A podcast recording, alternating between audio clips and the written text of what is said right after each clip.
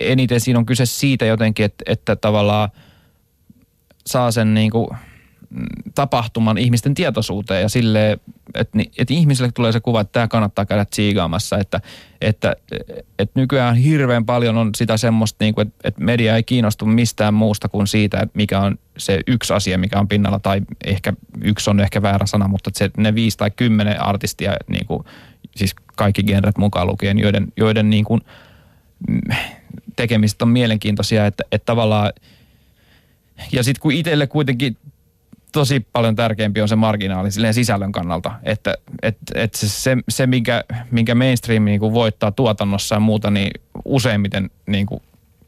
ikävä kyllä siinä käy niin, että se sisältö kuitenkin on, on vähän niin kuin sitten, sitten tavallaan puolitiessä. Mun näkökulmasta nyt joku suuttuu mulle, kun sanon, sanon näin, mutta, mutta siis sillä tavalla, että, että, että tosi paljon mielenkiintoista tapahtuu ja, ja ihan siis niin kuin melkein joka kaupungissa Suomesta löytyy niin kuin paikallisia tyyppejä, joiden keikkoja pystyy käydä katsomassa sillä tavalla, että, että oli vähän törkeä hyvä. Että, että mun mielestä musta, musta ehkä, ehkä tavallaan